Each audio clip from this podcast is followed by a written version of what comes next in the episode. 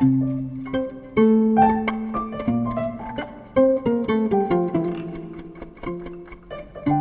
the stage, the screen, in the streets, and even on literal paper, choreographers are finding a way to create no matter the medium or circumstances. I just started to feel like I have to do this. We have to do this piece, and it, we have to persevere. And it became so clear when we finally did it that that was the strongest component of it.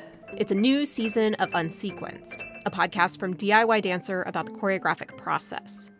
And in season four, you'll hear from dance makers from across the country about what inspires and motivates their work. I make work at the intersection of moving images and, and moving bodies. Oftentimes, when I'm creating a new project, there tends to be like three areas that I identify. One is like my aesthetic interests, one is like my personal drama or an entry point into the work, and then like my intellectual and artistic curiosity into the subject matter